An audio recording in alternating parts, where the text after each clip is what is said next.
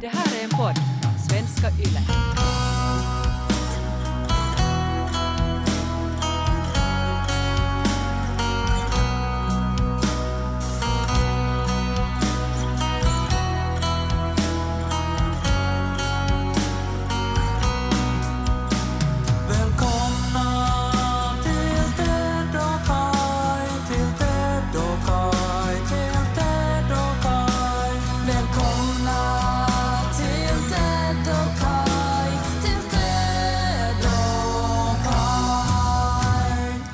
Det jag upplever att jag behöver just nu och det som jag tror att, att du också behöver Kai och det som jag tror att alla ni som lyssnar behöver. Välkomna till Ted och Kai-podden.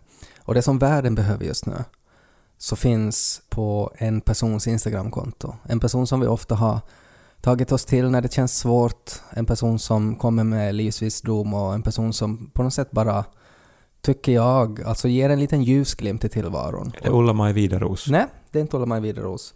Det är Arnold Schwarzenegger. Nåja. Och uh, ända sedan du tog upp det här, alltså att han, hans Instagramkonto är väldigt personligt och, och väldigt bra, så har jag lite börjat följa med. Och han har ju Lulu, alltså en, en eh, åsna. Och Lulu fyllde ett år nyligen. Och han firar hennes födelsedag.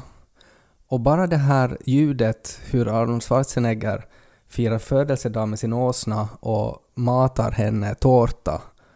Så det ska vi lyssna på nu. Happy birthday to you. Happy birthday to you. Happy birthday, dear Lulu. Happy birthday to you.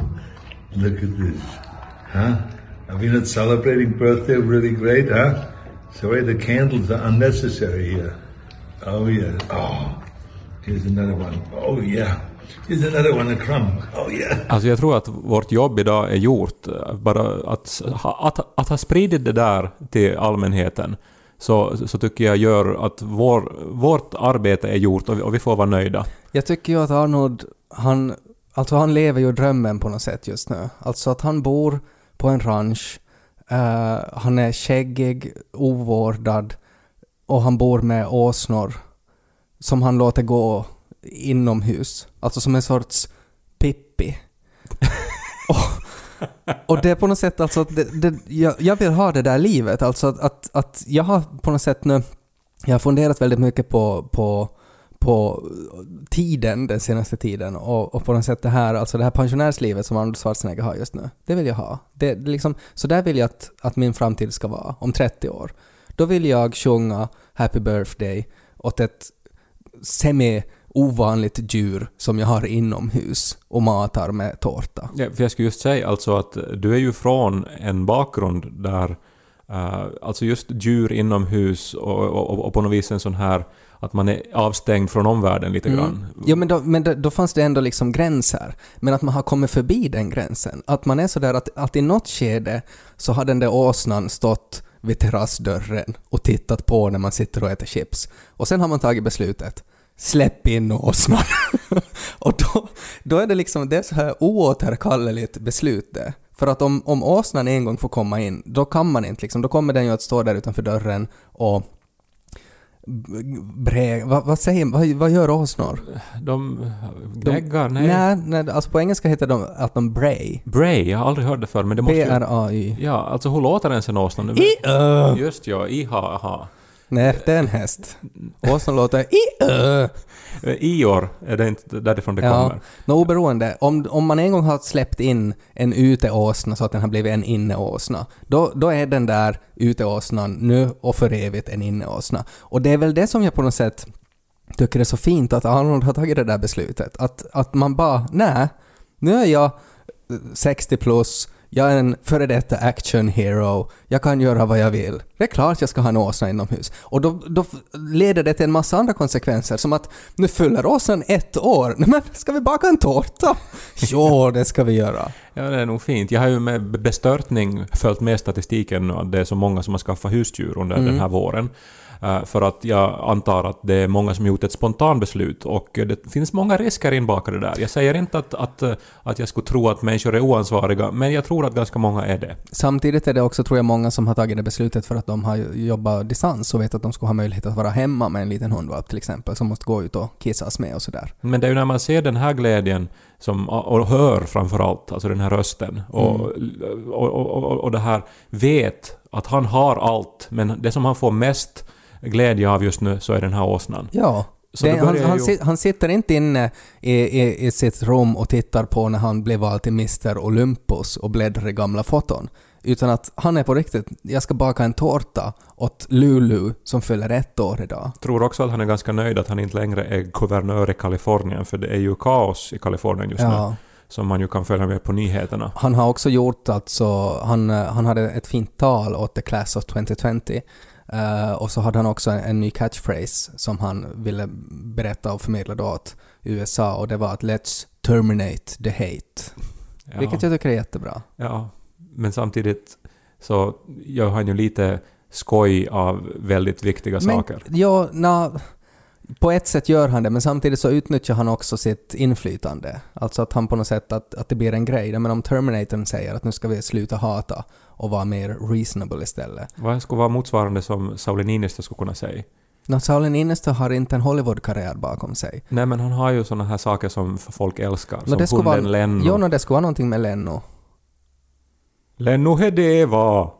Han pratar inte dialekt. Nej, det Det fanns... skulle, det skulle säkert vara någonting med det där att han borde göra en sommarvideo där han är ute och går med Lenno och så far Lenno fram till någon annan och börjar hoppa upp på benet och sådär och så skulle han säga att ja, att hundar förstår ju sig inte på social distansering, men vi människor gör det. Kom ihåg avstånd. Skulle vi vilja se Sauli som matar Lenno med tårta och sjunger Paljon onnea vaan. Vuossar botning Som talar sitt så popna popcorn Så börjar vi Popnu denna popcorn Så börjar vi Lys på Ted och Kai Jag blev på bra humör av det där. Och Vi, vi inledde ju den här, vår träff nu på förmiddagen, eh, trots det sk- skinande vädret med att vi var lite oense om olika saker. Det första handlar om huruvida eh, spelande, alltså dataspelande, är en hobby. Ja. Och, och och jag påstod att visst, dataspelande nog är det, men att så finns det också spelande som är mera så här att man, man bara gör det för att man eh, har tråkigt och, Ja. och det är som mera tidsfördriv. ja, men nu är det väldigt förfinat nu hur du sa det här. Eh, Du sa ju nog inte sådär åt mig. Du sa det nog betydligt mer provocerande. I- kanske jag var mer onyanserad förstås för att vi har känt varandra i 20 år så här. Ja. Eh, Men sen så började vi också prata om, om kosttillskott. No, men för att jag erbjöd, när Kai kom hit så, så tänker man sådär att nej, jag, brukar koka kaffe, eh, kanske bjuda på någonting smått och sådär. Och så hade jag inte nu, någonting i skåpen så att jag gav Kai en vitaminnalle. Mm. Du kom med eh, det som om det var en, en, ett allmänt begrepp. Kaj, ska du ha en vitaminnalle? För, för människor med barn är det ganska allmänt begrepp. Alltså det, det, det ser ut som en godis, men det är inte godis. Den är fylld med D-vitamin. Och en sån här liten vitaminnalle, så att när man sväljer den, så då är det som att man sväljer en liten No, det är som att man sväljer en liten Arnold Schwarzenegger som är där och slåss mot de här bobborna och sjukdomarna som försöker komma in i kroppen. Ja, men det innehåller så otroligt mycket annat också när man börjar se på innehållsförteckningen. Alltså, alltså det är alltså som en gelébjörn som, Ja, som står med armarna i kors. Yes, och det är ju alltså det är för att barn ska få i sig D-vitaminer då istället för i pillerform så är det som, som i godisform. Ja, nå, jag åt ju grape med sked. Ja, och det ska ju barn göra om de nu ska fan få i sig. Nej, det var nog bara för att det inte fanns vitaminnaller eller att ni var så fattiga att ni inte hade råd med det. Ja, vi åt också multitabs som Ja. så här. Men sen har jag lärt mig att allt sånt där är ju bullshit. Alltså allt kosttillskott är ju bara bluff. Alltså det är Ja. ingenting man behöver om man Fast- äter mångsidigt. Ja, men om man inte äter mång- mångsidigt... Då ska man börja äta mångsidigt. Ja, man ja. ska inte börja med vitaminallar och få i sig en massa gelatin och skit. Ja, men man, alla har inte möjligheten att äta mångsidigt. Vissa är beroende av maten som serveras i skolan eller på jobbet eller på dagis och sådär och det är inte mångsidigt alla dagar. Nå, Mr Airfryer tycker jag kan se sig i spegeln här nu och fundera då att har man inte möjlighet eller har man inte lust? Det finns väl två sorters människor på den här planeten och det ena är väl en människa som äter en mångsidig kost och den andra är väl en människa som äter airfryad mat och en vitaminalle. Ja, Och jag ska väl alltid ta en vitaminalle också, för att det är ju som en gratis efterrätt. Dessutom.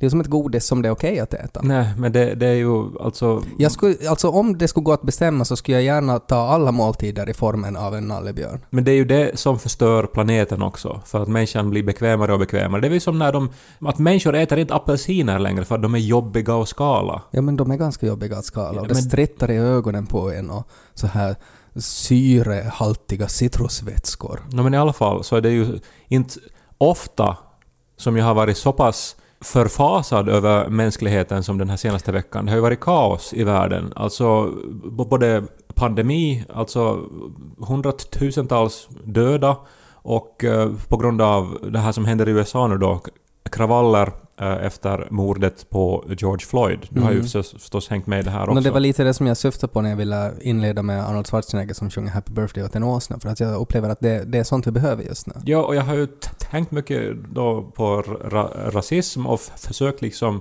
förstå det här att, att är det någonting som jag ens kan förstå här? Som uppväxt på en liten ort där det inte fanns andra än sådana som såg ut som jag. Nej. Nej, alltså jag tror inte att varken du eller jag kan förstå det. Vi kan, vi kan fantisera och vi kan gissa, men vi kan inte förstå det, för att vi är för privilegierade för att göra det. Ja, du eventuellt nu har väl fått kanske en sån här crash course i hur världen egentligen ser ut Mm. när du har flyttat hit till östra Helsingfors. Ja, och det var ju också någonting som vi funderade på väldigt mycket, jag och Janika, att, att i, i vilken värld vill vi att, att Lo växer upp? Och så konstaterade vi att ja, men på ett sätt så är det nog bättre att han växer upp på ett ställe i Helsingfors som motsvarar mer hur världen ser ut, än, än i Munksnäs, det var både tidigare, där det verkligen inte var som världen ser ut. Ja, jag har ju bott nu i tre år i Helsingfors vitaste stadsdel tror jag. Alltså Mm. det finns ju bara vita, välbärgade människor. ja. Och eh, al- alltså gatubilden är, är uteslutande vit. Mm, Precis som det var i Esse. mm, Och jag som ändå räknar mig själv som antirasist och, och som upplever jag inte har eh, någon ra, ra, rasistisk ådra i mig. Ändå har jag valt att eh, bosätta mig då i en genomvit stadsdel. mm. Så då har jag tänkt att det är på något vis ett symptom på någon sån här dold underliggande eh, inställning som jag inte identifierar som rasism men som ändå kanske är det. Mm. Att jag drar mig från allt som är annorlunda eller någonting. No, det är ju väldigt mänskligt. Alltså det är ju, det är ju klart att, att jag menar att, att det är alltid ett aktivt val att på något sätt utsätta sig för någonting man är ovan med. Att människor i allmänhet tenderar väl vara så att men jag gör det här som jag är bekant med. Eh, och, och det genomsyrar alla beslut man gör. Att det är snarare att du har haft möjligheten att, att flytta till det stället där du bor på och så har det bara på något sätt blivit så. Oftast är det ju sådana här beslut som på något sätt bestäms av vad man har möjlighet till. Om man inte har råd med en innerstadshyra, så då kan man inte bo i innerstaden. No, du har alldeles rätt i det, men jag tänker ändå att jag på något sätt borde utmana det här. Alltså det är också när jag skriver, så eh, om jag nu till exempel har, har vi skrivit tre böcker om högstadiet. Mm. Och, och i det här högstadiet är det precis som det var i vårt högstadium i Österpotten att alla har västerländska namn och alla är vita i princip. Mm. Och att eh, när jag ska skriva om en vardag så, så är det som att jag måste på något sätt anstränga mig för att minnas att så ser verkligen inte... Alltså så, så, så ser väldigt få högstadier ut. Mm. Ja, men jag blir alltid så, så på något vis imponerad när jag läser uh, såna här Stockholms författare ex, exempelvis. Som så naturligt får in diversifiering Mm. i, och eh, olikheter och representation Mm. liksom, i det de skriver. För att det är förstås då så är det medvetenhet men det är också tror jag nog helt klart alltså vardagen som de är Ja. vana vid som ser ut så. Det här blev väldigt tydligt för mig igår när jag skulle ehm, lyssna på en saga med Lo. Vi har börjat så att vi först så läser vi för att han ska gå och sova och sen får han henne lyssna på en saga. Här kan jag tipsa om, om Busagan till exempel på Arenan, en stor favorit. Men det finns också rikssvenska sagor, eh, public service-sagor och eh, många av dem så reagerar jag på det att personen som läser upp sagan har en tydlig brytning. Alltså att det är inte en, en sån här klassisk Astrid Lindgren berättarröst, utan att det är en person som man hör att det här är en människa som, som man inte är van att höra representerad som läser den här sagan. Eh, och, och det känns väldigt fräscht. Och också när det är roligt att, att Lo, eh, jag började i något skede tänka så att jaha, kommer Lo att reagera på det här? Att, att, att det här är en människa med brytning som läser upp den här sagan. Han skulle inte kunna bry sig mindre. Och han kommer ju nu att växa upp här nu då. Eh, Jag menar på, alltså i östra Helsingfors. Och eh, nu, nu som sagt, jag tog då metron från den vitaste stadsdelen hit till den mest eh, diversifierade delen av, av stan. Och jag såg ju alltså fler ra, rasifierade människor eh, på, på den resan än vad jag har gjort på hela veckan. Mm. Jag var ute och gick annars med Niko där i vårt grannskap och t- tänkte säkert på det här och var så här lite nedstämd på allt som händer just nu i världen. Och så eh, blev jag så till mig för att där framme kom Laser Skater.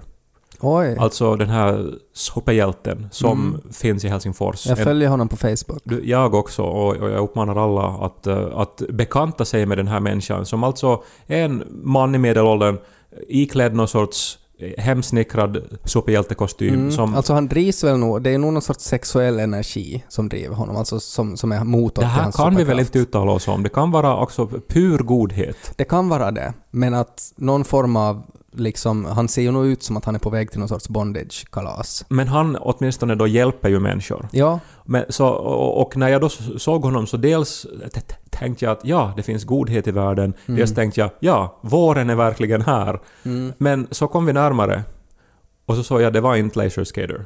jaha. Det var Jussi Halla-aho. Och eh, det här, det här är, tror jag, eh, din smartaste och sannaste upptäckt i, i, i din karriär eventuellt. Mm. Att Jussi Halla-aho och Laser Skater förmodligen är samma människa. Ja, det var, ju, det var jag som kom med det scoopet. Alltså att, för de ser exakt likadana ut och jag har till och med photoshopat en bild där jag satte Laser Skaters glasögon eh, på Jussi Halla-aho. Och, Ja. och det, det var liksom... Ja, och eh, det här är så exakt att jag alltså nu då än en gång då såg, mi- miste på dem då den här, Mm. jag mötte Jussi Halla-aho nu då på eh, gatan. Mm. Då påmindes jag ju då om att, att även om vi har en, en väldigt uh, annorlunda situation i Finland än i USA, så har vi ju ändå också rasism här. Verkligen. Att, även om den inte kanske satt i system på samma fruktansvärda sätt som i USA, så är det ju skäl att ta den på allvar ännu, medan vi ännu eventuellt kan göra någonting åt saken. Mm. Och att tystnad kring de här frågorna är typ detsamma som att vara på rasisternas sida. Det är en stor man som har någonting väldigt fint att säga om det här också. Han heter Arnold Schwarzenegger. Och han eh, hade ett tal där han pratade om det här. Han är uppvuxen i Österrike, han föddes 1947. Så han är född direkt efter kriget. Och han berättade om hur han såg de här riktiga nazisterna. Alltså att hur de som, som då förlorade kriget, hur de levde efteråt. Och han berättade om hur de levde i skam och levde i rädsla för vad de hade gjort. Och att han inte kan förstå att människor idag ser upp till de här. Let me be just as blunt as possible. You heroes are losers. You're supporting a lost cause. And believe me, I know the original Nazis. I was born in Austria in 1947, shortly after the Second World War. And growing up, I was surrounded by broken men. Men who came home from the war filled with shrapnels and guilt. Men who were misled into a losing ideology. And I can tell you that this ghost that you idolize spent the rest of their lives living in shame. And right now, they're resting in hell.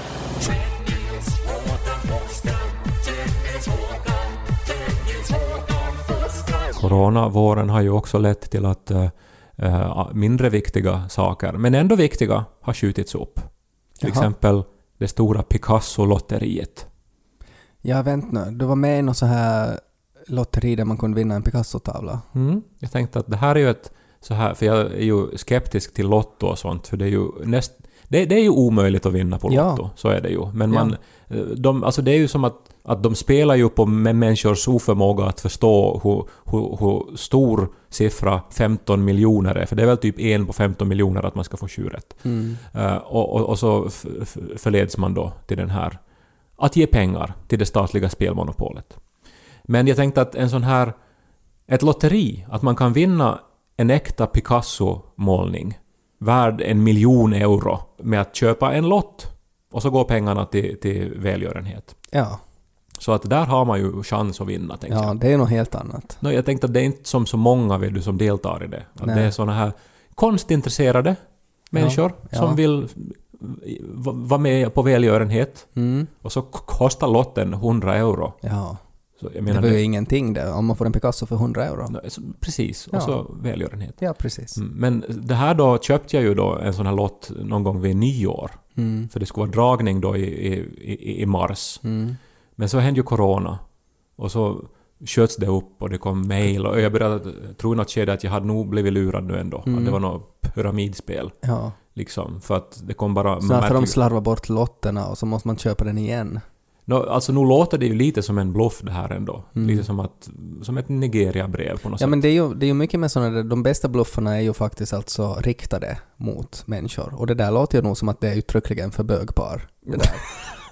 alltså sådär en, en, den perfekta scammen. Alltså det krävs nog mycket tror jag för att lura mig. Men att... eh, alltså...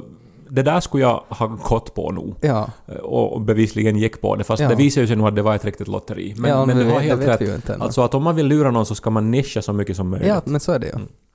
Nå, men nu kom ju dragningen och jag vann inte någon Picasso. Okej. Och eh, jag Hur kändes det då? Ju, Nå, det kändes... eh, som det nu känns. Att, Kändes det som att du på ett sätt förtjänade att få den där Picasson? Nej men grejen var att när jag och Nico träffades, eh, så, nå, han, var ju, han var ju ung och eh, liksom så här hade väl drömmar om, om, något sorts, eh, om något sorts hem fullt med konst. Mm. Och han sa liksom att oj om man en gång skulle kunna ha liksom en Picasso på väggen hemma. Mm. Då, han skulle inte behöva något mer än så. Nej. Och jag tänkte ju då när jag var kär att, alltså att vilken, vilken, vilken fin människa som, som liksom Mm. drömmer om konst. Vilken sexig dröm. Nej men så som inte... Jag menar att om han sk- skulle ha varit att... Ja, att om jag har en BMW så då är jag liksom... Då, då är jag nöjd. Mm.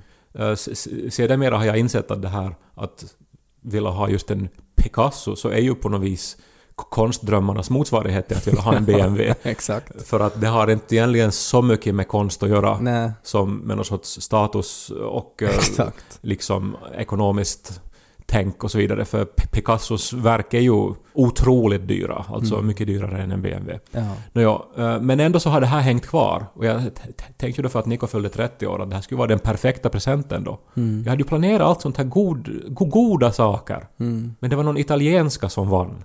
Jaha. Claudia och så här. Sä- Säkert ett säkert påhittat namn. Ja. Claudia Löngngren. Mm. Något sånt här.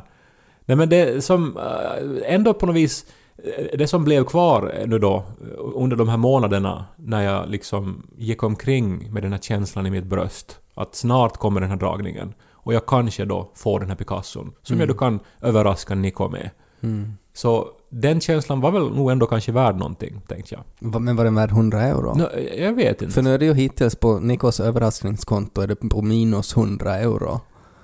Kan man tänka så? Jag tänker bara att just i, i, i den här våren så är det kanske ändå den här, det här dunkla hoppet. Precis som Arnolds tal där. Alltså det är såna här små vardagliga, eh, alltså lite så här personligt idiosynkratiska saker som gör att man orkar vidare.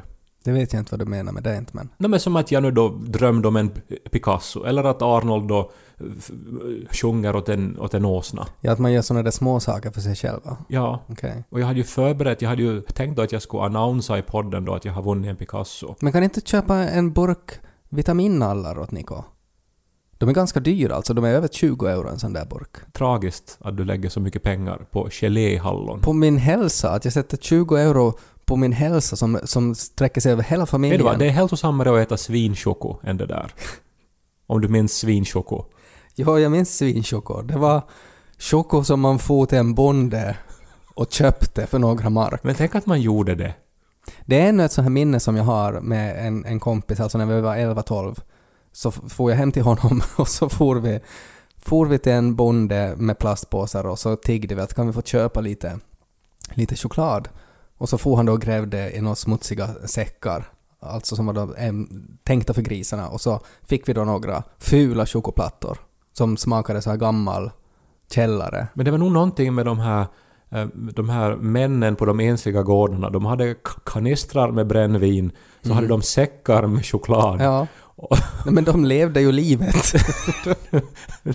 Där det handlar det om personliga idiosynkratier, eller vad du sa. idiosynkrasier. Ja. Men jag menar, det var ju vanlig ch- choklad jag minns. jo Alltså, men det var ju grismat. Jo. Alltså det var ju nog, inte var det ju helt vanligt, nu hade ju hänt någonting. Alltså antingen hade de liksom tappat en hel låda med choko så de blev sneda eller så var de gamla eller någonting. Och varifrån kom det? Kom det liksom direkt från chokofabriken? Men skulle du gå med på om Lo, när han då är lite äldre då, skulle vara att pappa, nu får jag...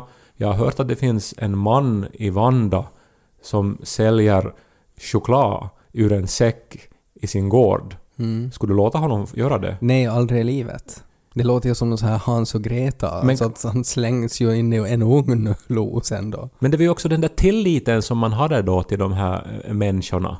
Som ju gjorde att det var ett ganska harmoniskt eh, samhälle. Mm. Och det är det här att du då inte nu eh, här i östra Helsingfors då skulle lita på någon eh, random man på någon... Att jag inte skulle lita på någon man som går omkring med säckar med choko som han vill sälja åt Lo. Nej men jag menar alltså, för, för, för, för man ser ju det värsta för framför sig. Man ser ju häxan i pepparkakshuset. Ja. Men kanske det är bara Arnold som har djur inomhus och liksom matar dem då med, med tårta eller choko. En liksom godhjärtad människa. Ja, det är ju svårt för att, och jag vet inte heller att var liksom evolutionen, var, var det går rätt där. Att ska man vara skeptisk till människan eller ska man vara godhjärtad till människan? Jag tror man ska, man ska delta i lotterier och, och, och, och det hopp som där ges. Så ska man stå för det som är gott och rätt. Och så ska man äta choko om man vill ha choko. Kan vi lyssna på när han sjunger ännu åt Lulu? Happy birthday, dear Lulu. Happy birthday to you. Look at this.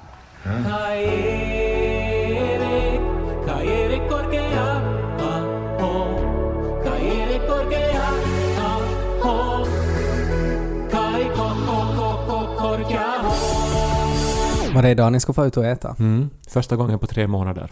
Tänk att restaurangerna är öppna igen och terrasserna och dessutom är det årets vackraste tid. Det är varmt ute, det, det är sån här ung kåt grönska. Och allt blommar. Häggen, syrenen doftar.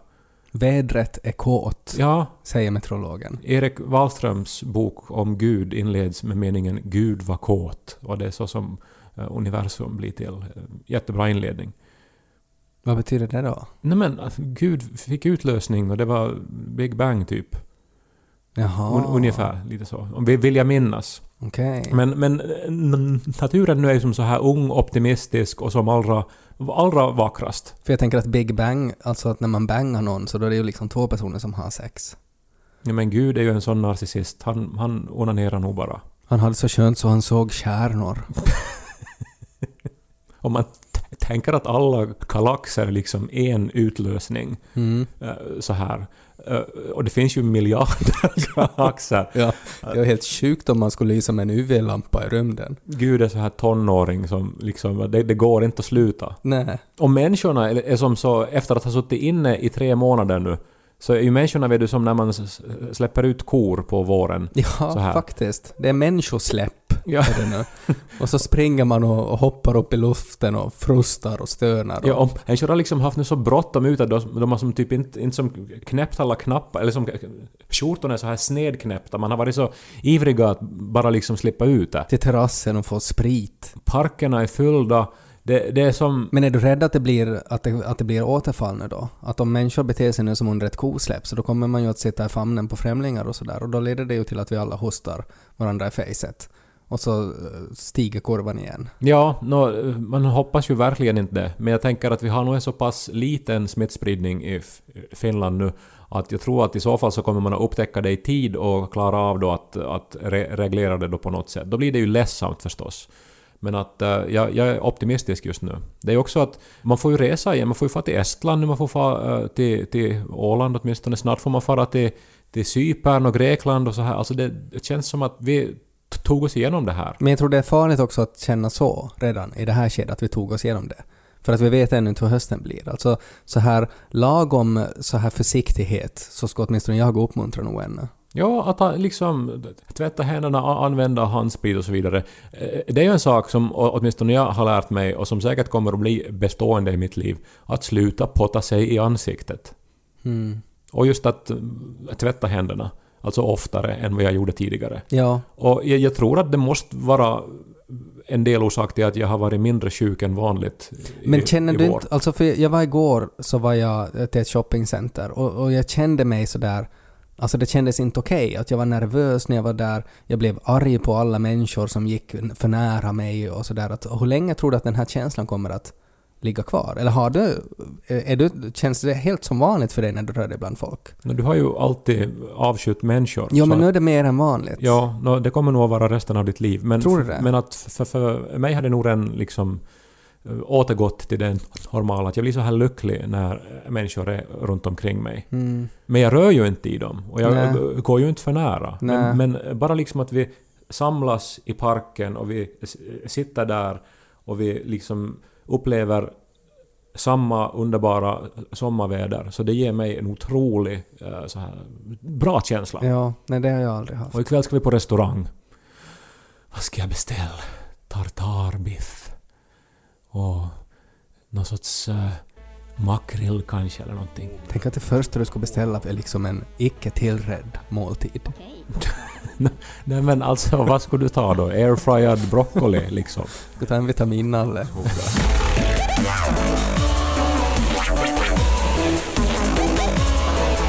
Mel Gibson.